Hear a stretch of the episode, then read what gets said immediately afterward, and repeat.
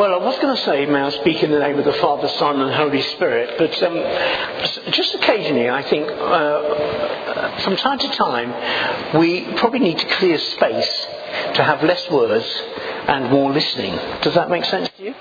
And um, I think uh, Christmas Eve, or sorry, New Year's Eve, is a good time for us as Christians um, to take stock, stock of the year that has passed, and get ready for the year that is ahead of us. Does that make sense? It's a sort of, it's a arbitrary date that we've set in what's called the uh, Julian calendar. That next year, tomorrow, it is 2024, and today it is 2023. So I've um, put a fair bit of thought into this as to what would be a good way to sum up the year, uh, and then what could be done in terms of preparation for the year ahead. Now, one of the things I find, I don't know if those of you who are of an older age, um, it feels like the years are getting shorter and they seem to just keep coming round one after another after another. And, uh, you know, you sort of sit and think, well, how many more have I got? Um, and you sort of, I feel like sometimes I, I don't know if this is true of you, but I sort of slip the gearbox into neutral and sort of time just sort of rolls on. And one of the dangers of that, I think, particularly as you get older, is that actually life loses its purpose. And before we know it, we're sat there waiting for God. Um, well, I don't know that God wants us to be sat there waiting for Him. Um, sitting with God is a good thing to do. But I think actually God does want purpose and does want direction and does want to be involved in our lives. So I'm going to ask Louisa to hand you, I think I've got enough pieces of paper here. If not, I will offer up my own or go and get it photocopied. A piece of paper. When you've all got one, I'll explain it to you.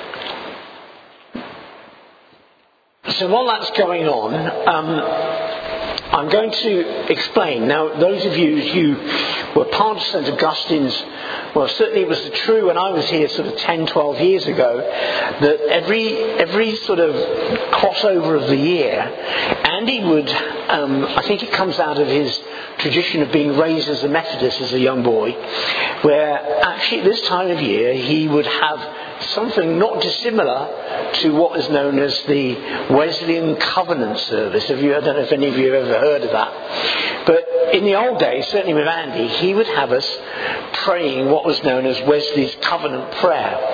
And it was a good tradition that I think the Methodists have, where they would sum up the old year and get ready for the new year, and then they would have this covenant service where they would consecrate themselves to love and to serve God in the coming year. Okay? So what we're going to do is we're going to spend some time. Now you can do this on your own, okay? But if you're prepared to be do it in a pair, I expect, knowing Emmanuel and Emanuela, they'd want to do it together. Um, if you're a couple, you might want to do it together, or if you're friends, you might want to do it together. So you could do it together if you want, or you can do it on your own. But we're going to take 10 minutes um, in silence. I can give you my copy in a minute. Is that all right? Have you got one? Okay, good. Has everybody got one, by the way? Um, and then the, it's really quite simple. We're just going to take 10 minutes. Um, first of all, though, what I am asking you to do is to not talk about Derby County, not talk about anything that's on the telly. Okay, this focus on this exercise. All right, uh, just for ten minutes after the service, you can talk about Derby County as much as you want. Um, but I want you to spend some time, first of all, before you do anything, is to still yourself and to come into God's presence. To be silent. And the way you do that is it might be you slow your breathing down or you tense up your muscles and release them, but you, you stop the, the, what I call the monkey chatter in your head. Okay, you know what you're going to have for lunch and all the worry and all. So stop all of that and just become focused inwardly on the presence of Jesus. Um, and use whatever technique works for you. All right? Next thing I want you to do is to review your year with gratitude. Now, I think, particularly the British, okay, by nature, love to moan, don't we? We like a good old moan, and we like to be negative, and we like to talk about all that's wrong in the world. I think we're hardwired. I think it's the climate that does that to us. But we do like to do it. But actually, I'm asking you to do the very opposite. I'm asking you to go back over your year and to thank God for the good, happy, positive, moments of thanksgiving that you've had in this particular year, the relationships you've had, the friendships that you have, the people that you love, the people who are precious to you, the good things that have happened to you. And remember them. Allow the memory to fill you. Okay, this is, this is actually very positive. Allowing good memories to fill you to feel the emotions, to experience what has happened to you, um, is a really, really good thing to do. It rewires the brain. And then in that, pay attention to the emotions that you feel. Are you with me? So if you're feeling joy or happiness or, you know, you even want to laugh, that's quite okay. A feeling of peace, it might be in all sorts of things, but paying attention to those memories now, of course, inevitably as you do that, negative events, negative emotions, negative feelings will come up. That's, that's ine- inevitable inside of you. Don't worry about them. You could do one of two things. You can push them away. You can do that. You can push it away. Go, no, I'm not going to think about that. I'm going to think about the positive things. Or you could take that feeling or that emotion and go, Lord Jesus, I'm handing that to you. And I want you to take that feeling, that thing that happened, and I want you to fill that space in me so you can change it. Does that make sense? It's inviting the Holy Spirit into those bits of our lives that have been negative or painful or hurtful, and it's not denying them. But it's allowing God in the man.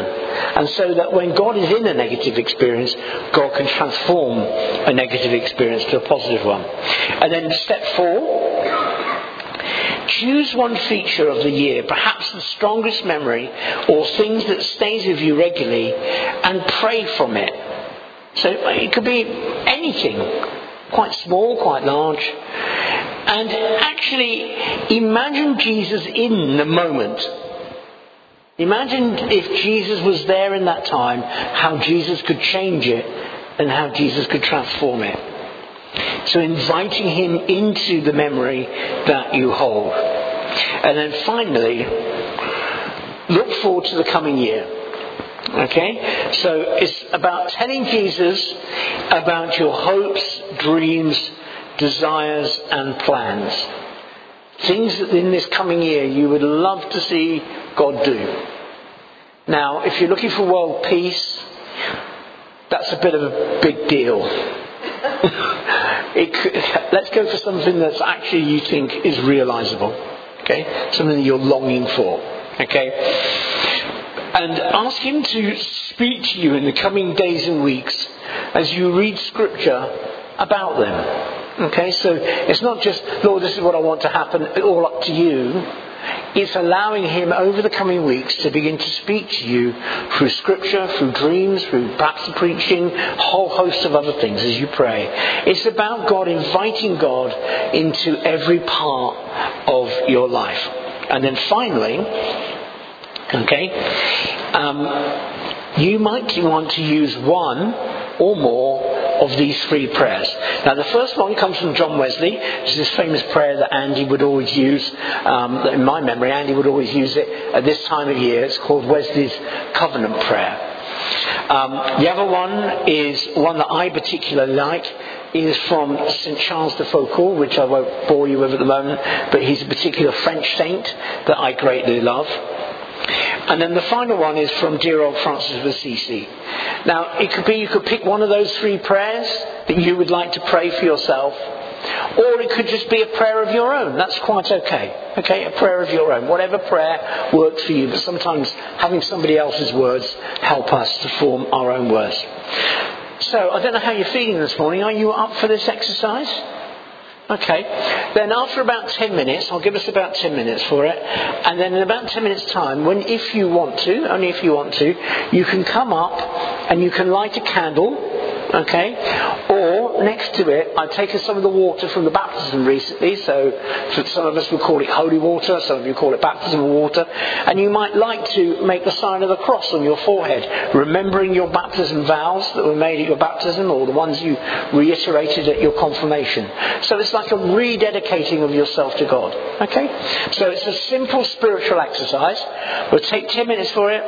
If you want to do it in pairs, I suggest you don't do more than pairs, okay? Or you want to do it on your own, or you want to sit somewhere else, you can do that. And then in 10 minutes' time, I'll call us back. All right? Are we happy to do that? Yes? Good? Okay, off we go. Let's just pray. And I'll invite the Holy Spirit to come. And so, loving God, who is the Spirit of all truth, who speaks to us and brings us direction and helps us to walk with you. As this year closes, we pray that you would come into the details of our lives as we hand this year to you and as we bring our hopes and dreams for next year to you. Help us to listen to you and to ourselves as we do this. We ask this in Jesus' name. Amen.